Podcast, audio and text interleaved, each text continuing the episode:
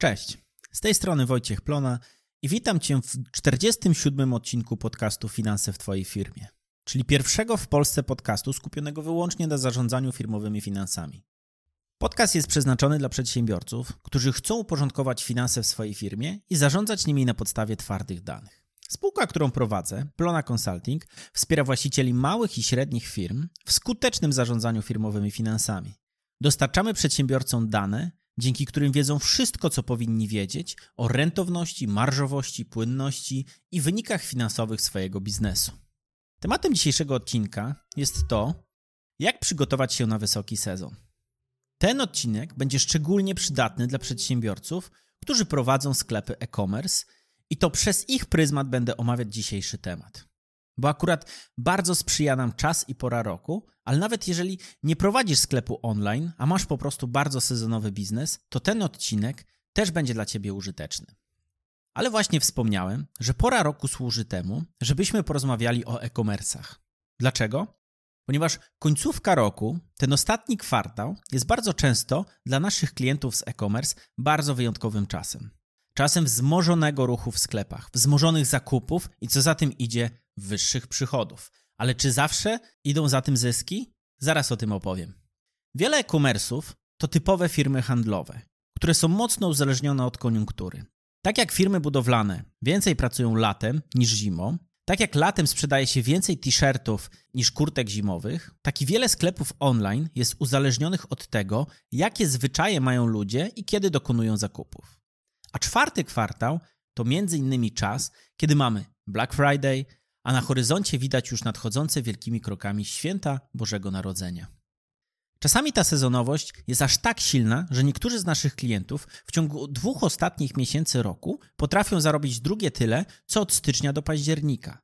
Na przykład firmy z branży zabawkowej przed świętami mają pełne ręce roboty. Tam, gdzie są wyższe przychody, tam muszą być wyższe koszty. Większe zamówienia od swoich dostawców i generalnie większe ryzyko. Więc pomyślałem, że warto porozmawiać w tym odcinku podcastu o tym, jak się przygotować na wysoki sezon, żeby móc jak najwięcej zarobić i z drugiej strony mocno ograniczyć to ryzyko. A o jakim ryzyku właściwie mowa? Już wyjaśnię. Wysoki sezon i wyższa sprzedaż w tych okresach często jest przez firmy rozpatrywana wyłącznie w kategorii dużej szansy. Skoro rośnie sprzedaż, to trzeba to jak najlepiej wykorzystać. I temat tego przygotowania jest o tyle ważny, że w zależności od tego, jak dobrze firma się przygotowuje, to tyle właśnie zarobi. W zależności od tego, jaką będzie miała zdolność operacyjną, tyle zamówień obsłuży i tylu będzie wymagało to pracowników. Ten wysoki sezon często mocno pokazuje, gdzie w ogóle jest firma, jeżeli chodzi o wydajność swojej pracy. Zauważam, że te firmy, które inwestują w automatyzację, w tym okresie radzą sobie nieco lepiej. Jeżeli chodzi o ten proces przygotowań na wysoki sezon, to jest kilka rzeczy, które mogą w nim pójść nie tak, jakbyśmy sobie tego życzyli. I oczywiście jest parę takich rzeczy, które ja czy nasi zewnętrzni dyrektorzy finansowi, którzy pracują z klientami prowadzącymi sezonowe biznesy, zauważamy najczęściej. Przede wszystkim są to kwestie takie jak: po pierwsze, zbyt mocne zatowarowanie, czyli zamówienia, które robimy, są zbyt duże lub zamawiamy za dużo towar towarów, które nie rotują w tym okresie. Co prowadzi do tego, że wysoki sezon mija, a my zostajemy z niepotrzebnym, ciężko zbywalnym towarem, na który nawet w sezonie, a zwłaszcza już poza sezonem, zainteresowanie jest niezbyt duże.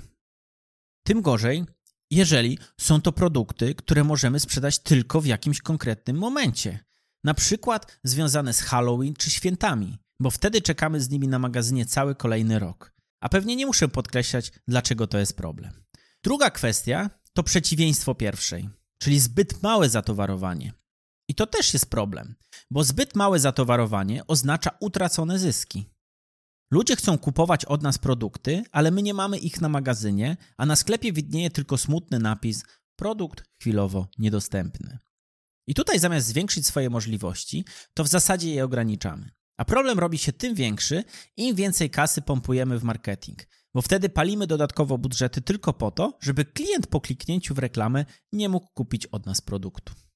Te dwa pierwsze punkty, zbyt duże lub zbyt małe zatowarowanie, mają często wspólne źródło, czyli towarowanie się na czuja. A oczywiście są narzędzia, które mogą w tym znacząco pomóc, ale nie wyprzedzając faktów, idźmy dalej. Kwestia trzecia i czwarta też są ze sobą połączone. Trójka to branie finansowania na zatowarowanie, a czwórka to brak finansowania na zatowarowanie. I tu wszystko dyktuje oczywiście sytuacja. Bo jeżeli chcesz wziąć finansowanie tylko po to, żeby tak jak w punkcie pierwszym kupić produkty, które rok będziesz trzymać na magazynie, to nie będzie to specjalne efektywnie rozwiązanie. Bo zostajesz nie dość, że z towarem na magazynie, to jeszcze z finansowaniem do spłacenia. Z drugiej strony, jeżeli finansujesz się wyłącznie ze swoich środków, widzisz dużą okazję, a finansowanie masz mniej lub bardziej pod ręką, to może być to dodatkowa dźwignia. Jeżeli firma ma mocno dodatnie wyniki, ma możliwości, ma przestrzeń, to czasami nie biorąc finansowania ewidentnie sama z siebie się ogranicza albo podejście właściciela to ogranicza. Punkt piąty to jest wyjątkowo bolesny punkt, o czym przekonał się kiedyś jeden z naszych klientów, czyli ludzie idący w wysokim sezonie na urlopy. Pół biedy, jeżeli są to ludzie, których łatwo możemy zamienić. Ale czasem firmy są tak zorganizowane, że jest w nich kilku kluczowych graczy, którzy doskonale znają proces, doskonale wiedzą, jak firma powinna działać w tym okresie i są potrzebni na pokładzie.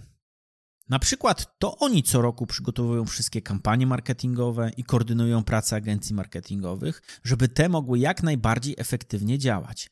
Już nie wspominając o tym, że potem ta osoba na przykład na bieżąco kontroluje wyniki, widzi co działa, a co nie i dostosowuje je wraz z biegiem czasu, żeby było jak najbardziej efektywnie. To są właśnie ludzie, którzy w tym wysokim okresie muszą być z tobą i działać na maksa. Więc tutaj też jest Twoja rola jako szefa, żeby być tego świadomym i zapewnić to, że ci kluczowi ludzie będą dostępni w tym angażującym czasie. I szósty punkt, na którym można się łatwo pośliznąć, to brak stres testów. Czyli takich testów, które sprawdzą, co może się wydarzyć, jeżeli na sklep zacznie wchodzić nagle nadprzyrodzona liczba osób i składać zamówienia. Czy nasza strona i jej serwery są stabilne? Czy system do zamówień wytrzyma i nie zacznie świrować? Czy nasi ludzie, w, nazwijmy to standardowym składzie, będą w stanie obrobić terminowo razy dwa, razy trzy, razy cztery więcej zamówień? To są rzeczy, o których trzeba pamiętać. Krótka rada. Jeżeli na ten zwiększony okres planujesz jakieś duże akcje, to pamiętaj, żeby powiadomić o tym ludzi, którzy w sytuacjach kryzysowych będą mogli Cię wesprzeć. Na przykład Twojego webmastera, który może Ci postawić stronę na nogi, gdyby coś się stało. W tym punkcie duże znaczenie ma też analiza procesów, zwłaszcza trochę większych e-commerce'ów. Warto przyjrzeć się temu, jak wygląda proces realizacji zamówienia, bo często spotykamy się w Plona Consulting z tym, że firmy mają zautomatyzowany proces sprzedaży, ale już to, co się dzieje później, czyli szukanie towaru, pakowanie, pozostawia wiele do życzenia.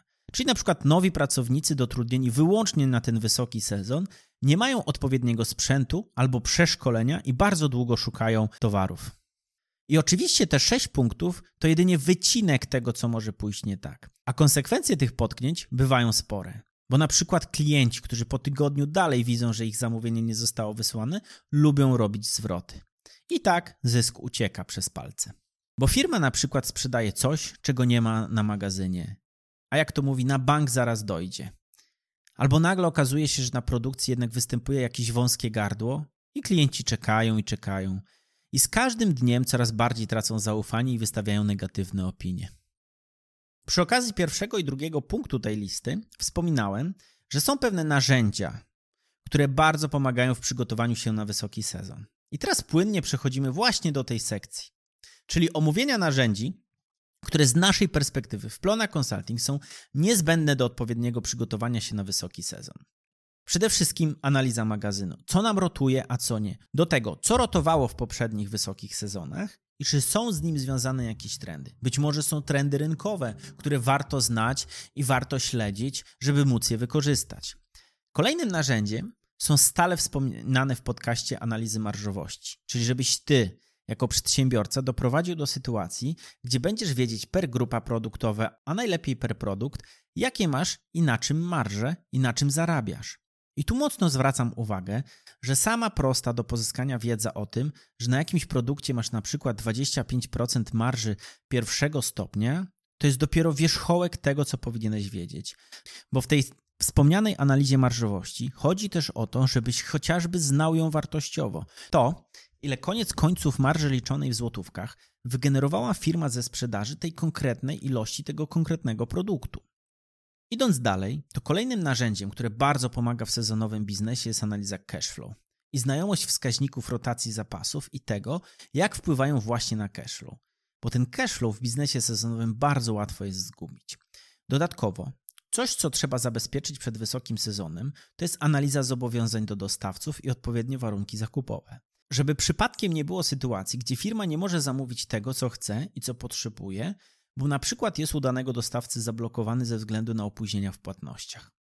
I oczywiście narzędziem, które wydaje mi się, że już setny raz wymieniam w tym podcaście, jest budżet. Dobry firmowy budżet, który pomoże nie tylko przygotować się na wysoki sezon, ale potem też przejść suchą stopą przez ten niski. Bo w wysokim sezonie budżet pomoże określić, jak wyższe przychody wpłyną na wyniki firmy, jak będzie miało wpływ na cashflow i pomoże określić założenia brzegowe do celów sprzedażowych i magazynowych, które należy zrealizować. I dodatkowo, w tym wysokim sezonie łatwo wydaje się pieniądze. I budżet jest trochę takim narzędziem otrzeźwiającym, który pozwoli sobie przypomnieć, że są w roku inne miejsca i jest też taki okres, gdzie o pieniądze może być o wiele ciężej. Podsumowując ten odcinek, krótka checklista przygotowania na wysoki sezon. Po pierwsze, stwórz plan zatowarowania, oparty nie na swoim przeczuciu, tylko na konkretnych analizach. Po drugie, zadbaj o dostępność zasobów, innymi kluczowych członków swojego zespołu. Po trzecie, zaplanuj granice cashflow. Zrób to na podstawie budżetu. I po czwarte, pamiętaj o tym, że po wysokim sezonie nadchodzi też niski sezon, w którym niejedna firma musi oszczędzać każdą złotówkę. I na dziś to byłoby już tyle. Jeżeli Twój biznes w czwartym kwartale też spodziewa się wyższych przychodów, to życzę, żebyś wycisnął te cytryny do ostatniej kropli. Jeżeli ten temat był dla Ciebie ciekawy i aktualny, to za dwa tygodnie słyszymy się w odcinku dotyczącym stricte Black Friday i tego, co w Plona Consulting, jako firma dysponująca zespołem świetnych dyrektorów finansowych, widzimy, jeżeli chodzi o przygotowania czy właśnie egzekucję w ten wyjątkowy dzień. Więc jeżeli nie chcesz przegapić tego odcinka, to możesz dołączyć do naszego newslettera, w którym raz na dwa tygodnie wysyłamy mailowe powiadomienia o nowym odcinku podcastu. Wystarczy wejść na stronę www.plonaconsulting.pl, zjechać do stopki i wpisać tam swój adres e-mail. Oczywiście bardzo dziękuję za to, że przesłuchałeś tego odcinka do samego końca i do usłyszenia już za dwa tygodnie. Cześć!